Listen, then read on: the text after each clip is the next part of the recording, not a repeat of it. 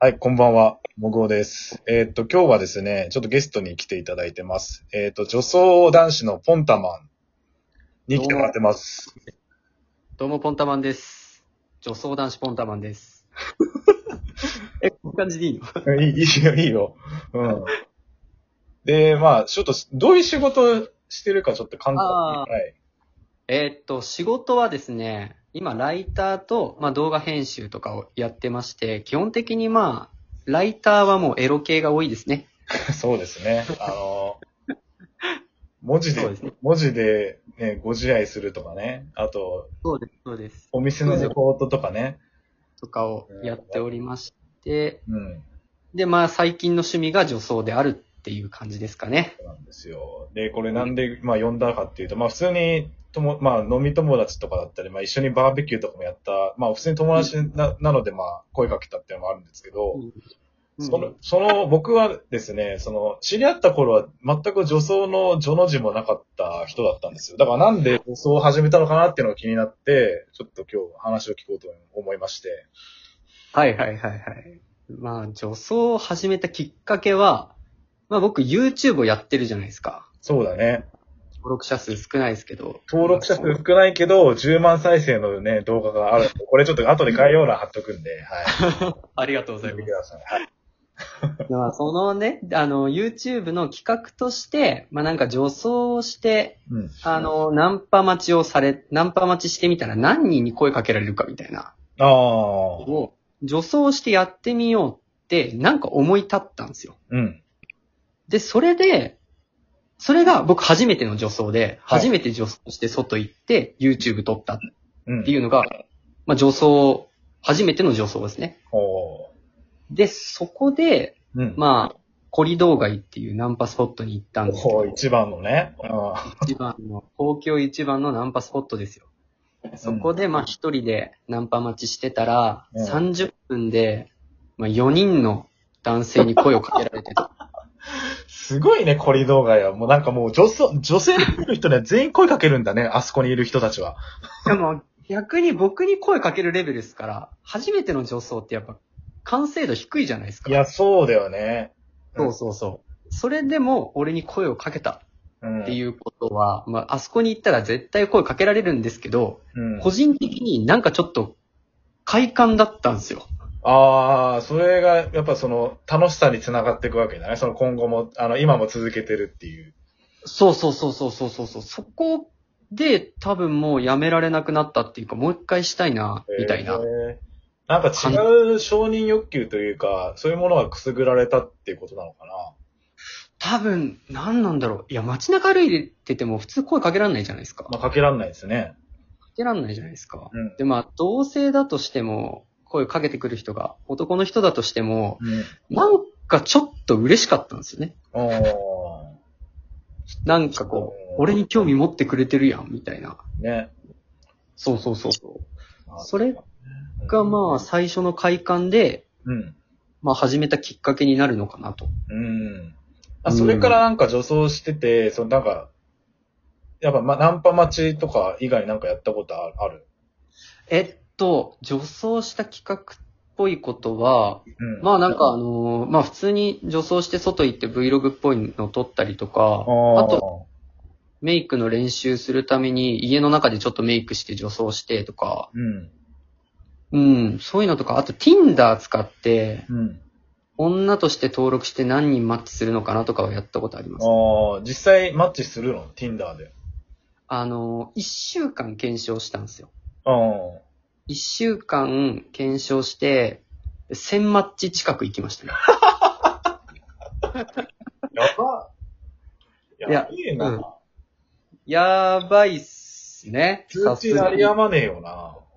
あのーそうなんですよ。メッセージ、面白い人とはとりあえずメッセージしようと思ってメッセージ返してるんですけど、どんどんメッセージが来るから誰とメッセージしてたかわかんなくなっちゃうんですよ。もうどんどん流れ。うん。そうそうそうそう。すごいな。なんかそういう面で女性の気持ちが、なんか、ああ、わかりますね。 0.1%だけで、とかでも分かってしまうわけですね。もし、あのー男性の方で Tinder やられるとしたら、一回女性の女性として登録してやった方がいい気が します。しかもこの、今のアイコンね、ポンタマンの。まあ、バッチリメイクもして、で、かウィッグもつけて、で、多分加工もしてるじゃん。めちゃくちゃかっこよくますよ、これ。まあ、わかんない。だから、ね、動画編集者だし、で、写真も趣味だから、彼。彼は趣味なんで。ああそうだから 加工も得意なんですよ。あの、一般そう的なんにですよ。うん。まあ、釣れるよね。うん。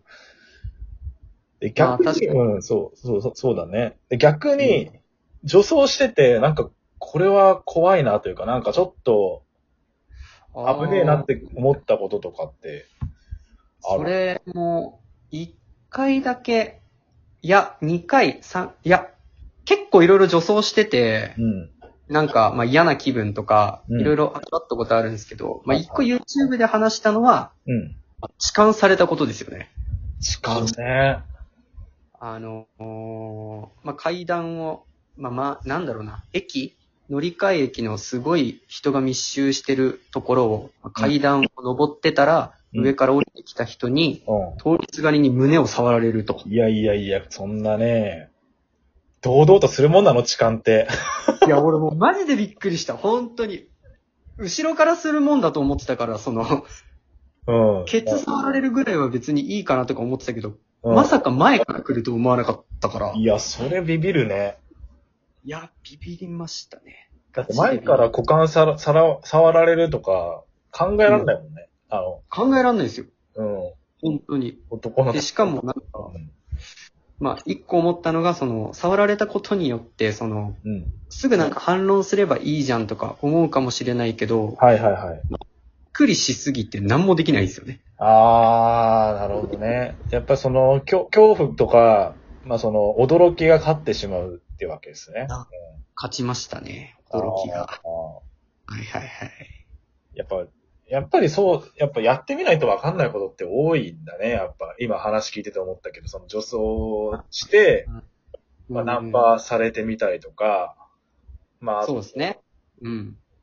まあ、化粧もするだろうし、その化粧も多分、多分コスメとかも多分女性のか、自分で調べたりもするんだろう けど、めっちゃ買ってるわ。いろいろ買ってるわ、マジで。で、多分おすすめとかさ、その、まあ、はいはいはい。女友達とか彼女とかに多分聞くじゃん、多分、多分ね。うんうん。っていそううそう。知識も増えるじゃん。で、恐怖もかん、女性としての恐怖も感じるっていうのはなんか、やっぱやってて損、損、損はしないんだね。まあ、なんか普通にまあ、でもやっぱりやってて楽しいんですよね。うそん。のまあ、最初に女装、まあ、した時に、うん。そのカメラマン、YouTube 撮ってたカメラマンが女性の方だった、女の子うん。なんですよ。うん。で、まあ僕がこう一人でナンパ待ちしてる時に、 うん。カメラ撮りながら、その子の方が、なんか6人か7人ぐらいナンパされてたんですよ。俺4人だけだったのに。うん。なんか、それにちょっと、なんていうんですか嫉妬するっていうか。俺も綺麗になりてえな、みたいな。次、その子と言ったら、俺の方が絶対多くナンパされて、みたいな、ああ。闘争心みたいなのが湧いて、なんか、新しいビッグ急に買ったりとか。この、今被って、このアイコンで被あ、そうってそうる。そうそう。これ、買ったりとか。ちあょっと高めのアイシャドウパレットを買ったりと か。あ。へえ。え、コなんかそこでのス失敗みたいメはさごめん、ああ、うんコスメは自分で、そういうけ薬局とかさ、例えば、デパ、百貨店とか行ったりすんのな。あーっと、最初はアマゾンで買ったりとかがおー多かった。最近、ここ最近はなんか、普通に薬局で買っちゃうな。あ、すごいね。なんかあんまり気になんないんですよね。気になんなくなっちゃって。ああ、そうなんだ。そ、そこは自分もびっくりしてますね。へえ。うん。普通になんかクッションファンデとか買ったりとか、 なんかコンシーラー買ったりとかしてますね。へえ、あ、うんなるほどね。めちゃめちゃ新鮮だな。あの、女装男子として話聞くの初めてだったんで、マジで。 普通 にまあ確かに。普通に友達として、最後のいつか忘れたけど。うん。俺が東京から大阪に引っ越す前には会ってたけそど、うそうそうそそん時から、そん時は男の格好だったしね。う。まあ、エロライターやってたから特に男っぽさっていうか、オス臭い感じはあったのかもしんないですけど。ああ、なるほどね。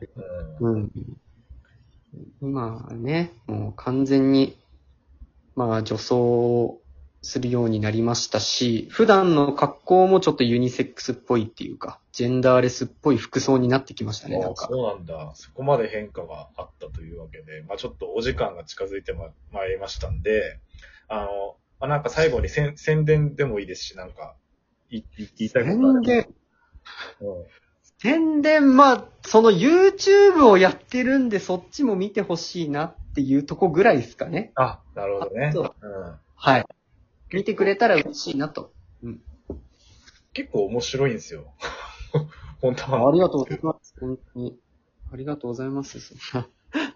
そうなんですよね。だから、まあ、ちょっと概要欄貼っときますんで、まあ、ぜひ、まあ、お手すきの時に見ていただければと思いますが、ありがとうございます。どうすか、ラジオは。いや、初めてこういうのやったんすけど、意外と気軽にできていいっす ね。そうなんですよ。で、で、これ、ちょっと余談ですけど、ポンタモンは多分僕より先にラジオトークインストールしてる説がありまして、インストールはそう、昔の、昔のアカウント、一回も聞いたことないけど、うん。うん。なんかめちゃめちゃ、ラジオトークが実装された当初からって聞いてたんで、あの、そうそう。僕もうん、僕まあまあ子さんなんですけど、 昔からやってんだけど、それより前から知ってたらしいです。 で、実際今、こうやってきっかけを与えたんで、もしかしたら、ポンタマンチャンネルみたいなのが出てくるかもしれませんね。明日以か降。もしれないですねいというわけで、今日はありがとうございました。や、こちらこそありがとうございました。はい。じゃあ、さようなら。